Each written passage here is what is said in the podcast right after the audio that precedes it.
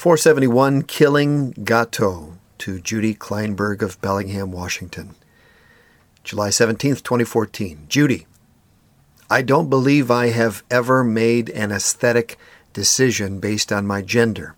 Denise Levertov. Escalator over the hill. Killing a tenor saxophonist.